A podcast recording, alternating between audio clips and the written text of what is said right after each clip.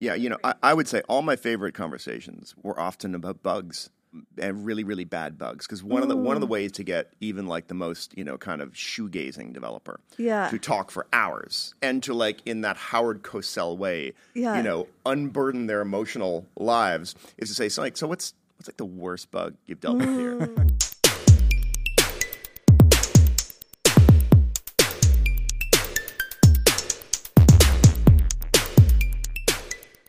Hey, everybody, welcome back to the Stack Overflow podcast for the week of November 4th. We're going to be talking quantum supremacy. We've got a great guest on, Clive Thompson, who'll be talking about his new book, Coders, and his favorite way to get developers talking, which is to ask them about the worst bug they've ever had to deal with. Here we go. This is Ben Popper. I'm here with my wonderful co hosts, Paul and Sara. Say hi, everybody.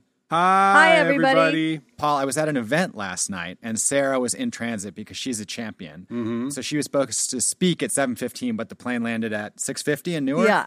So Where's your helicopter? Yeah. I- the Stack Overflow helicopter is being used by our new CEO. Oh, Yeah, that totally makes sense. Um, There's Sara's room to land it in the office. Exactly. I think Sara's helicopter is still being prepared. It was That's like a custom order, It's so the it's going to take a community while. helicopter. Yeah. I got it Uh, chromed out. The community copter. So they were like, "Well, Sara was going to give this presentation, but nobody else is here," and I was like, "I'll, I'll just do it. Okay, let's do it."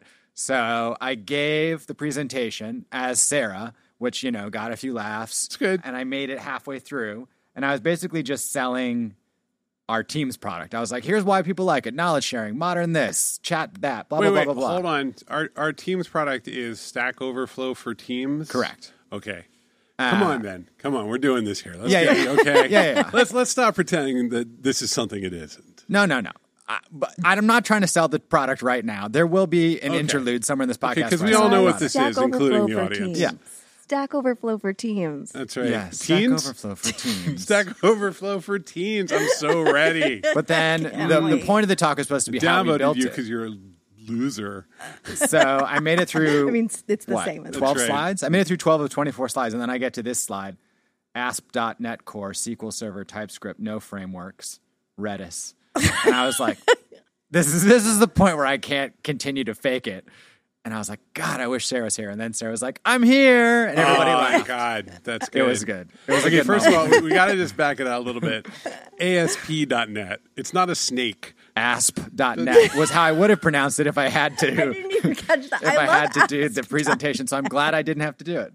Oh boy. I'm going to get a pet snake and name it Asp. John. Asp- active server snake. Um, what is ASP? Is active server pages, right? It is. What Did do- you ever do one of those? I did something very similar, known as PHP, for quite a while.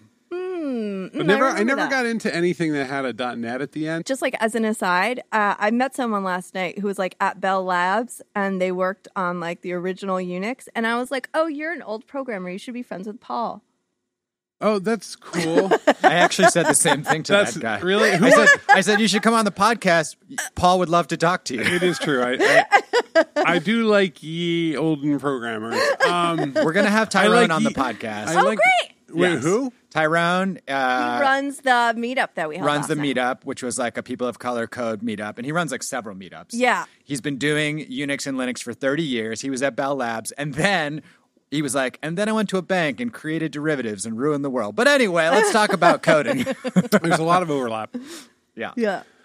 All right, so what are we? What what is today? What are we doing? Got a Uh, beautiful view. It's a pretty day. It's a pretty Isn't it day, and we're here out? to talk about quantum supremacy. Oh my Yeah. God. Can someone talk to me about quantum supremacy? Well, I here was my idea, and I think we should definitely make an effort. You and I should try to explain what quantum computing is oh, Okay. because it'll entertain our audience, and then we should actually go and use Stack to figure out what the hell is happening. if I do that, people are going to yell at me on the internet. No, because you're, we're just gonna we're gonna be vulnerable in public. Because this ha- people ask me from time to time because they're like, "You explain things about code," and I'm like, "Yeah, I mean, my kind of like, what are you talking about?" Yeah. So first of all, here's what I do know: it looks like Google has achieved quantum supremacy. This sounds terrifying. It really Yeah. does. Sounds like robot overlord time. Yeah, exactly. Yeah. And, you know, for some reason, the other day I woke up and all I could think was, how would a Kennedy pronounce quantum? And would it be quantum or would it be quantum? Quantum supremacy. Everybody, yeah, I think quantum like, supremacy. we have achieved quantum supremacy. I mean, well, actually, that was what I was thinking too. Is like this was a it was leaked out of NASA, right? By That's right, accident. that's right. They were like doing it in A partnership with them or whistleblower? something. whistles. So the, the actual developer story is who was the web developer at NASA who accidentally published this Yeah, paper when they, exactly. it was not yet ready? now, instead of quantum supremacy, let's talk about content management. Yeah, Something yeah. I do understand. Right, exactly. Um, yeah, there are a lot of ways to not publish that PDF, friends. Yeah. But when you say quantum supremacy, it does sound, sort of sound space racy. Like we're we've done it. You can't mess with us now. We can crack all the ciphers. We can make all the Bitcoin. Like everybody, stand back. All that's really going on here, to my understanding from reading articles in places like Vice, um, uh, is that so quantum computing is a thing that, again, let's not even try to explain it, but there's a way of, uh, oh God, Here's how I think of it. Here's how I think of it. Like sometimes there are real computers doing like things like ones and zeros, but imagine if there were pretend computers doing that as well. Hmm. Wow. Hold on. you guys missed it, but Sara just ate a weed gummy in the middle of it. No, that was a Schrodinger's cat kind of thing, right? One of the computers is alive and one of them is dead, but you don't know which one, you don't uh, and they can know. exist at the same time. But they're pretend. I'm on year I'm on year 20 of not understanding quantum computing, and it is like you just sort of lean into the microphone and say superpositions. Yeah. I think here's my explanation. So we were doing this before. You know, the normal computer has ones and zeros, can flip mm-hmm. the light switches mm-hmm. really Yep. fast, mm-hmm. but there's certain things that would just take it forever. Yep. The quantum computer has qubits, which are both ones and zeros at the same time magically, and that mm. means for whatever reason it can solve a problem in a day that would take a normal computer 50,000 years. Hence you can do things like crack all these cryptographic hashes and make all the bitcoin, right? That's right. So- wow, Ben just explained quantum computing to me in a way I could really understand. This was just like the press release was scheduled for Monday. We were supposed to publish in Nature, and accidentally on Friday, the webmaster. that's a bad Let day at NASA. You're that is not a good scene. Wait, when you're like, NASA's a webmaster? They probably do, actually. Yeah, that job's probably been there for like 24 years.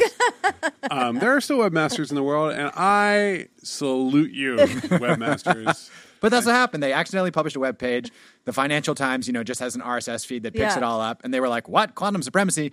and ran with it. You know Yeah. what the And problem then they is took here? the web page down. Continuous integration. That's right. Kill that's it. right.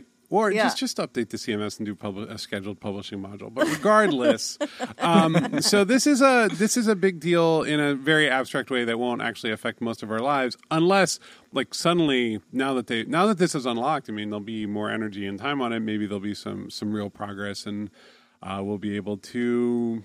You know, factor a whole bunch of large primes or whatever the hell it is that they're going to do to break all the, the cryptography. Yeah. Speaking of What is Bitcoin- what is how does Stack explain anything quantum? There is like a what is there's like a whole quantum stack, right? Yes, there's a Yeah. whole uh, honest, I- stack exchange, I don't spend a lot of time there. quantum computing. Um, Is it quantumcomputing.stackexchange.com?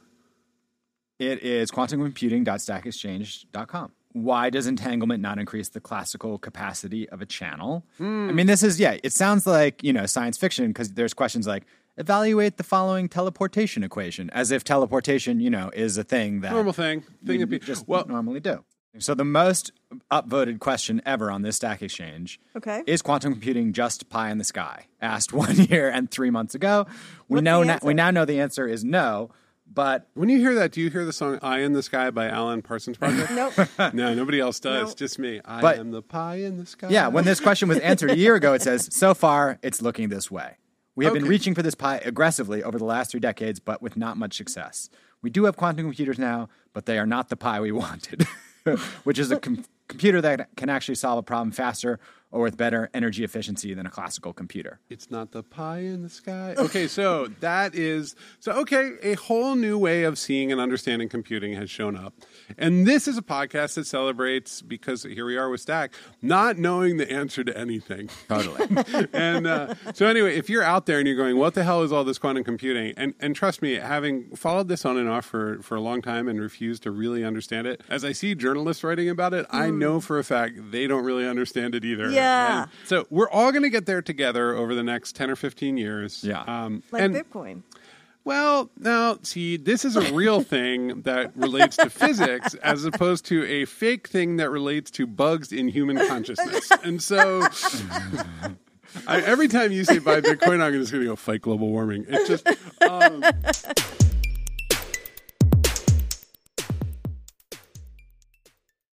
Hey, everybody. We have a great guest with us uh, here in the studio this week Clive Thompson, journalist, developer, musician, and author of the recent book, Coders. Paul, you know Clive. I'm going to let you two kick it off. you wrote a book about code called Yeah, Coders. yeah. About programmers. Programmers. How many interviews did you do for the book? Oh my God. I mean, uh, someone asked me this, so I actually went into my database and tried to look at it. Okay, it. that's a tell. There we go. Tell.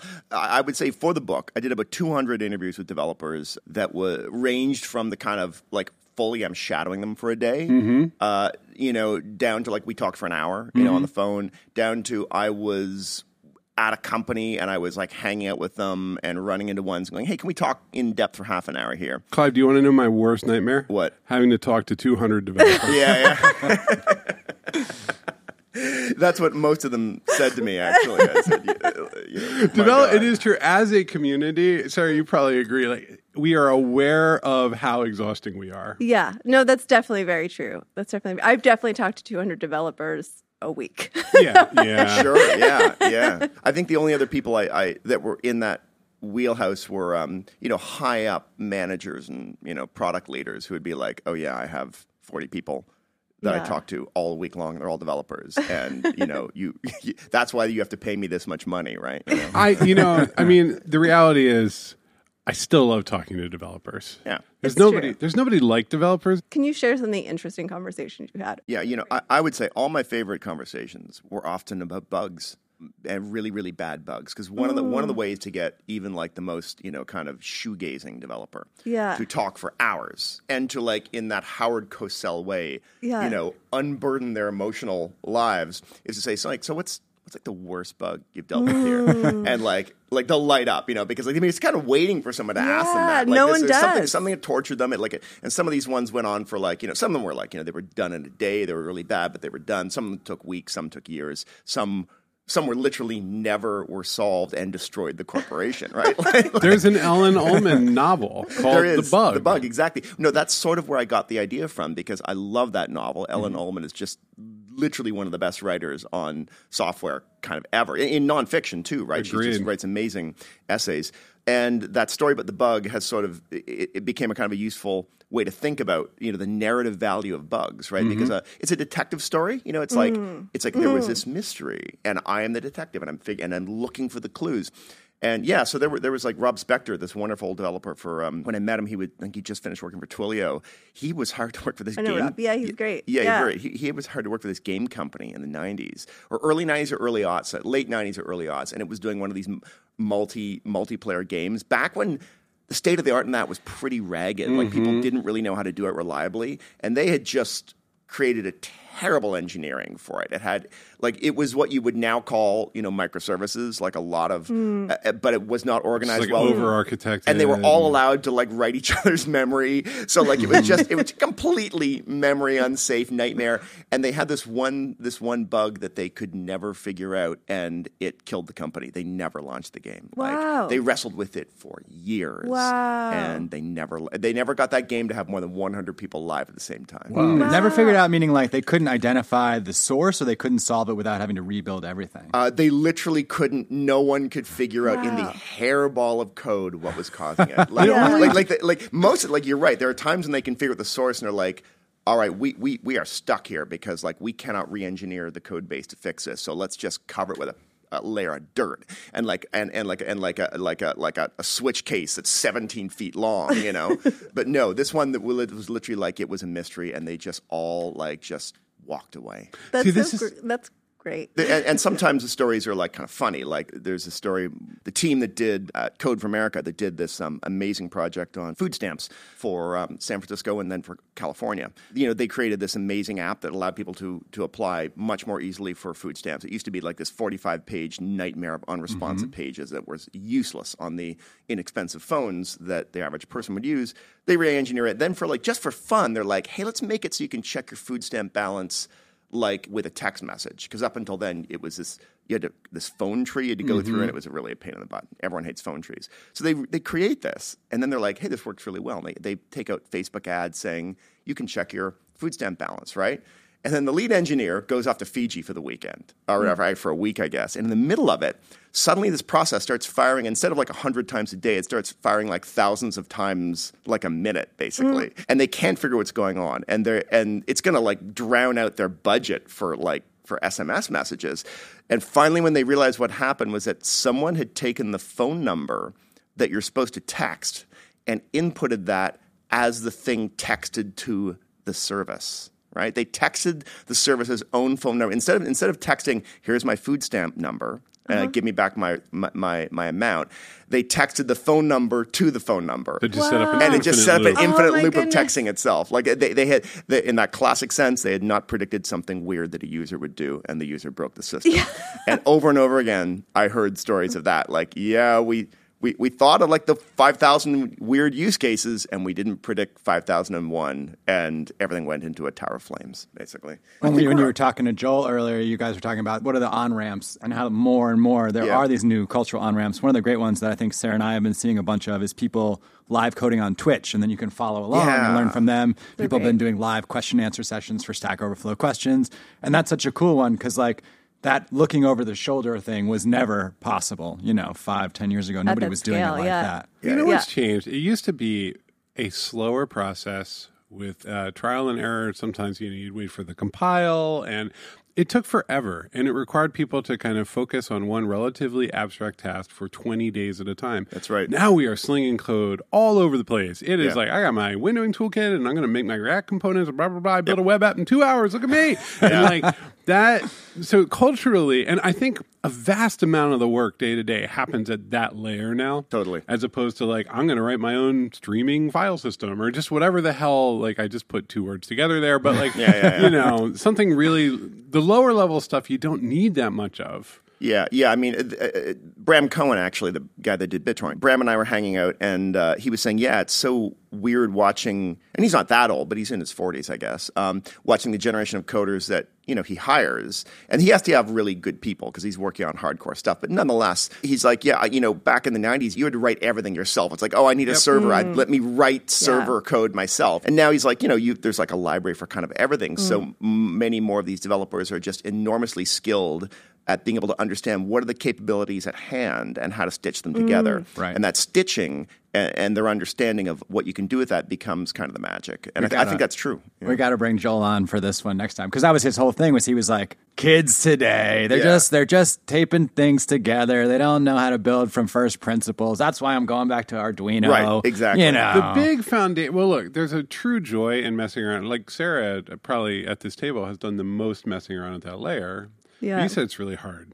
It is really hard. It's really easy in the beginning. Like you turn a light on and you're like, I'm a god. Right. like Yeah, I've done yeah, this amazing Blinked thing. an LED. Yeah, and then you have to do anything at scale, and it turns out to be like the hardest thing in the world. Yeah, like, yeah. like turning on a light with Arduino is too easy. It's Yeah. kind of like the Ruby Hello World where you're like, oh, I can do anything in this. I'm a programmer now. yeah, exactly. And actually, no, you can just make a mess. Yeah. and plus, like you're learning how to do those things, and you've done it with your prototype. But then it's like, will this work when I manufacture a Yeah. thousand of them? You know, yeah. Yeah. Scale, is- scale changes everything. This Yep. is eternal drama, though, because it's like, who's a real programmer? Is this foundational question built Sure. into all this? Because Hmm. there's this legendary textbook called The Structure and Interpretation of Computer Programs, also known as SICP, which is, a, I hate saying out loud. yeah, It's- no. "Ah, SICP." But it was the MIT, I think, 6.001 electrical engineering class Yeah. textbook. And it taught you Scheme, the language Scheme, uh, which is, if people don't know it, it's, it's a lot, it's based on Lisp and it taught you everything in sort of like recursive functions. It's a short book. It's so dense. I've made it to chapter two and a half. maybe. Wow. 'Cause they'll be like, oh, hey, you'll be like, oh, this is cool. I'm learning so much. And they'll be like, let's recursively uh, calculate Ackermann's function. And you're like, oh, cool. Let's do that. And then they're like, yeah, we'll make a compiler. And it's like, you just, what the hell is happening? Yeah. So it's this very dense, very amazing book that completely defined computer science at MIT for like 25 years. And then they're like, yeah, we're going to do this in Python. And people lost their minds. Yeah. They were just like, "What? No, you're going to take away scheme." But they're like, "This isn't how it works anymore. Like you get a, you glue stuff together, you move robots around. Yeah. Like you're you're assembling things out of the world rather than starting from first principle." Well, and, and I, I talked to all these developers from the 90s who like had to think incredibly hard about the um, you know the the read write capacities of servers, spinning hmm. servers, right? Yeah. And like there were like it was nothing but race conditions. You know, That's they were right. just constantly mm, yeah. thinking about race conditions, and they became just amazing in that matrix-like way of being able to at, stare at a, at, a, at a log error and go, "All right, race condition here, here, here, here, fix that." And that's those skills are completely unnecessary now. Unless you're Amazon and Google, it still matters a little bit. Like like where you have a billion pieces of hardware and s- getting Yeah. one percent performance increase by taking into account the way the, the True. hard drive is spinning because you're still using spinning rust over here. Right. Like but but yeah, you probably only need a couple hundred of those people. Or if Yeah. you're like Google and you're creating Spanner to sort of manage time across the planet, right? You know, um, Yeah. But uh, but this point about who's a real programmer and, and coding, and you know, Ben going back to this thing of like you know Joel being interested in the Arduino because that's that's real code. You know, there's no libraries or there's fewer libraries. You're exactly right, Paul. This is like the one of the foundational fights in development because like back in the really early days when you know Grace Hopper is writing some of the first compilers and trying to create some of the first languages like her, her before COBOL the language she created was, was the best name ever it's called Flowmatic I love that. Uh, F L O W hyphen Matic. I'm like, Yeah. oh my god, I wish that still existed. So, so she's making this, and like it's it's causing a huge fight amongst the, that early and very small world developers. Mm-hmm. Like, no, no, no, we have to be writing in assembly and like maybe even Mm. in binary because you know we won't understand what the machine is doing. You're going to create a generation of coders who don't really understand the machine if you create these languages that you know are compiled. So Yeah, the, the very idea of compilers seem like cheating. And what was fascinating about that, this is from that great Slate article, is that she was doing it so that they could broaden the user base, right? So Yeah, that all these exactly. stuffy military suits who wanted to get into computers and maybe learn some more about atomic weaponry will be able to do it in Yep. plain language. One thing I think all the services and this abstractions has created is a really difficult world for it's made it even more difficult for ICs to advance and stay ICs. Let's, Because it's because like not everybody is individual contributor, individual like contributor. meaning programmer who works. yeah, programmer. Not a manager. work. Yeah. because it used to be you would, you know, go into architecture and get really deep and now it's just like use Kubernetes. Like yeah, like there's not you're Watch the video. Yeah, exactly. You're not dealing so much with memory and like server allocation. Like all that stuff is done for you. So you don't need someone at work to do that. Yeah. So it's like, yeah. You know what's baffling to me is how much software information, Kubernetes, enterprise software demos is all on YouTube. Like it, it's such a lore-driven and stand-up and talk-driven culture now, and it's kind of the only way to keep up. the phenomena of people learning stuff like via uh, video is really interesting though because like so i encounter this a lot you know in the, in the book too like you know a people learning stuff now by t- encoding by turning to a video as opposed to a book Uh, um, and b people upon deciding they want to teach other people something in coding going well I'm going to do a Twitch stream or I'm going to do a video, but I'm not going to mm. write a like an O'Reilly book anymore, right? Yeah. You sort of want to see what is going to happen on the screen. Mm-hmm. Like you can sort of mm-hmm. read the guide, but like watching the blizzard of weird stuff and error messages that you're actually supposed to ignore because they're going to they're going to occur every time and they're meaningless is actually really useful when you're trying to when you're trying to do something. All right, so this book came out a little while ago. Yeah, it came out this spring. Yeah. What have you learned since it came out? Oh What is- boy. Uh, what have I learned since? Well, because do you, you write the like, book. yeah, yeah. The reaction is different between programmers and non-programmers, right? Mm-hmm. Okay. So in one sense, the no, non-programmers are sort of fascinated by the fact that like they didn't realize that I do a bunch of hobbyist coding myself, right? Mm-hmm. And particularly when they discover that I write a lot of scripts and apps just for use in my own journalism. So there's this kind of funny reaction from people that don't do software. There's a whole bunch of people who actually were really happy the book existed because they have a partner or a parent or a child who's a developer and they're like, Oh, "Oh, they my wanna god, thank you for explaining all this to me." Oh, you Thanksgiving know, is um, saved. Yes, I, I just bought nine copies of your books to hand out to everyone in the family. Uh, um, developers are, are are a much funnier and and pricklier audience. Do they as you would fight with you imagine. about your so book? exhausting. Um, well, I mean, like, like again, I would say it's it's a it's a bimodal response. Half of them are like, "Thank you for Mm-hmm. writing this because it was actually nice to have something that I can hand to my partners Oh, so and my children or my parents and say, "Here is what's going on." So they're they're really happy that I wrote it from the perspective of someone who actually likes and finds the the art and craft and technical stuff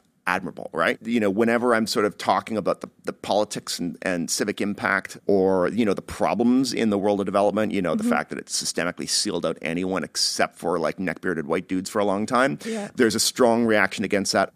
You know, like to their credit, I suppose, they'll write this review that's like this is all grievance nonsense. But wow, he seems to he the chapters where he wrote about bugs are fantastic. Right. like, like, Right, they're, right, right. like, like they- they're sort of they're against against maybe their own desires. They, they actually like the chunks of the book that are just purely rawly about. no, I like about the, part about the coding. giant storm, but the global warming stuff is a little too much. Yeah, exactly. That's so fascinating because I mean I think that's one of the higher order challenges we have here, right? Is that we continue to be a place where people love to come to ask Yep, and answer uh-huh. questions and to share knowledge and we're struggling to make the community more diverse and inclusive and a lot of people just say stop doing that. We don't Right. need to work on that. Kind Let's of get back to our knitting. Like you're Yeah. annoying us. Well, and, and the weird thing is this it's like, so the contention of this latter group is that, you know, no social barriers exist. This is like, this is a, an area of pure merit, right? And of course they actually do. Uh, but what, and what they're doing is they're sealing out the people who actually love the same things that the guys inside love. Like they, they actually love the actual real feeling of merit, the idea that we Yeah. you have to wrestle with the silicon beast and get it to do exactly what you want.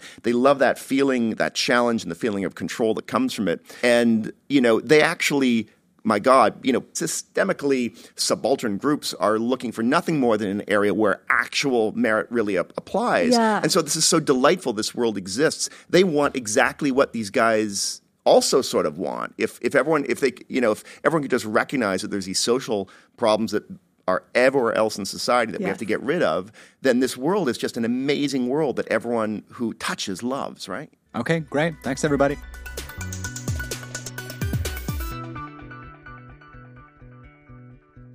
Today's episode of the podcast is brought to you by Stack Overflow for Teams. The folks you work with have questions and they have answers. Stack Overflow for Teams connects the two. It's just like stackoverflow.com, the website you know and love, but it's an internal tool for your proprietary information only. Right now, you can head over to stackoverflow.blog slash podcast and find a link to try it out 25 seats free. So, if you're a small startup or a mid-sized company with 25 engineers, you can try out Stack Overflow for Teams at no cost. Just head on over to stackoverflow.blog slash podcast.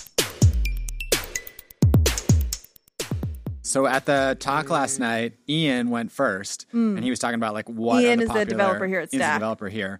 Great story about Ian. He was working as like a social worker. It's a shame this guy doesn't have a last name. you last just name. make that. Ian Allen was working as a social worker, had no computer science training, but was in a basketball fantasy league and was like, I'm tired of losing. And Googled around and found some like interesting coding approaches and Hmm. won the fantasy league that year. And then he was like, So All great. right, this is it.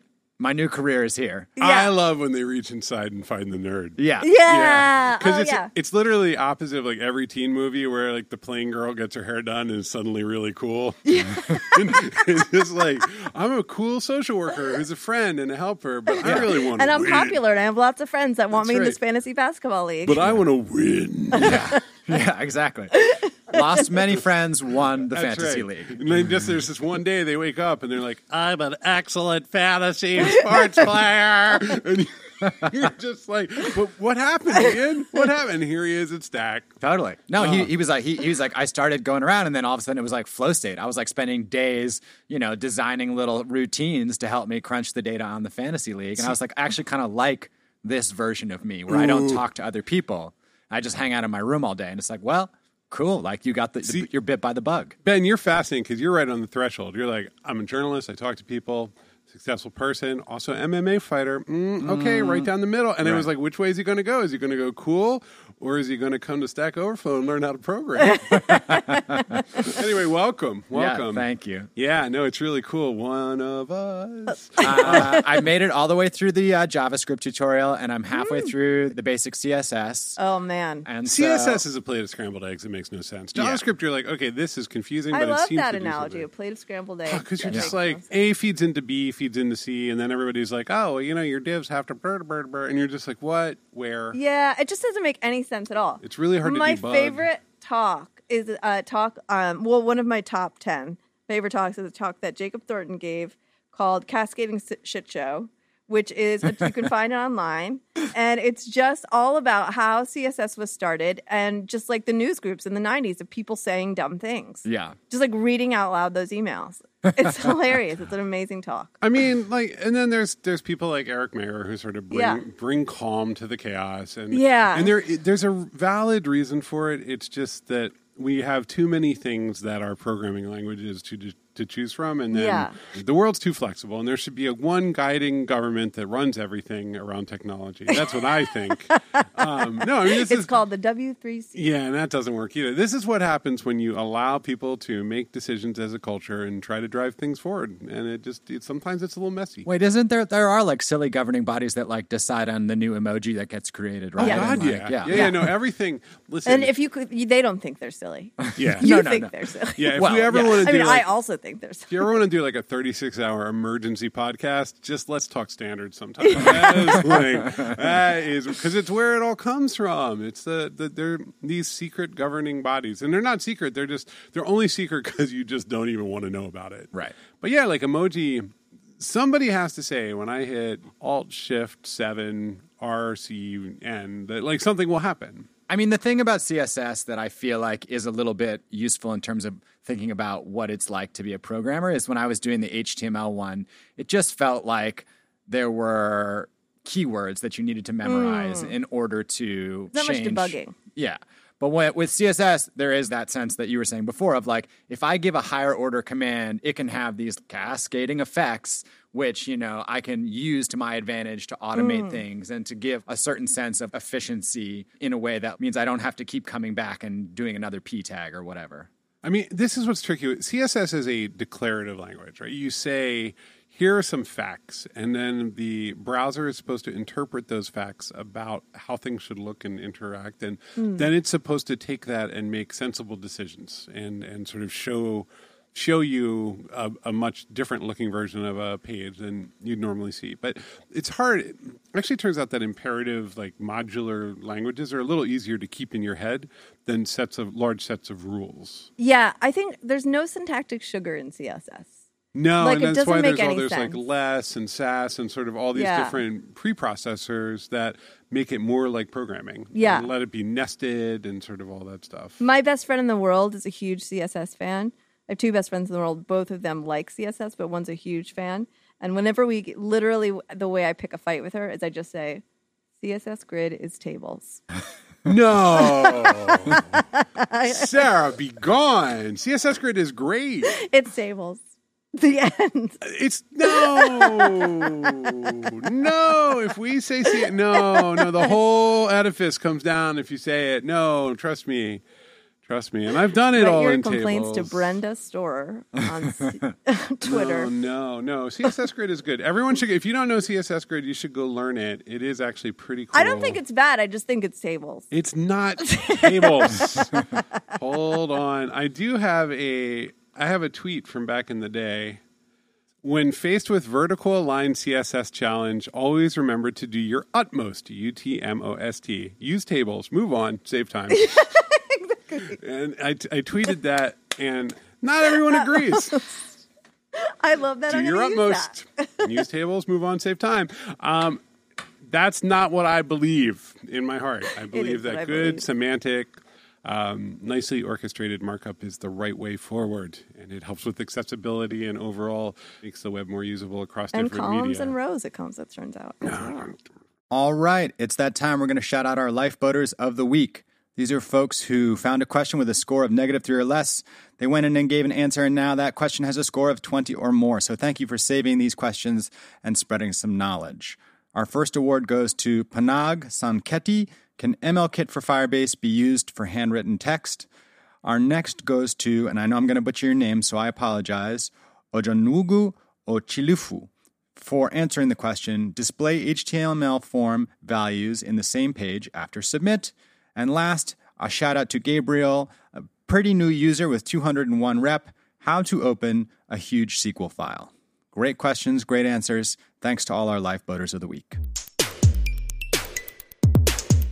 Thanks for listening. I'm Ben Popper. You can find me at Ben Popper on Twitter. I'm the director of content at Stack Overflow. Hi, I'm Sara Chipps. Thanks for listening. I am the director of public Q&A here at Stack Overflow and Sara J. Chipps on twitter.com. I'm Paul Ford. I'm the co-founder of Postlight, a digital product studio. If you need me, send an email, paul.ford at postlight.com, or you can find me on Twitter at, at ftrain. And I'm Clive Thompson. I am the author of Coders, The Making of a New Tribe, and The Remaking of the World. I am Pomeranian99 on Twitter. There's a story behind that for another another time. Uh, and I write for the New York Times Magazine and for Wired. Awesome. Thanks for coming on. Is the story that you have 99 Pomeranians?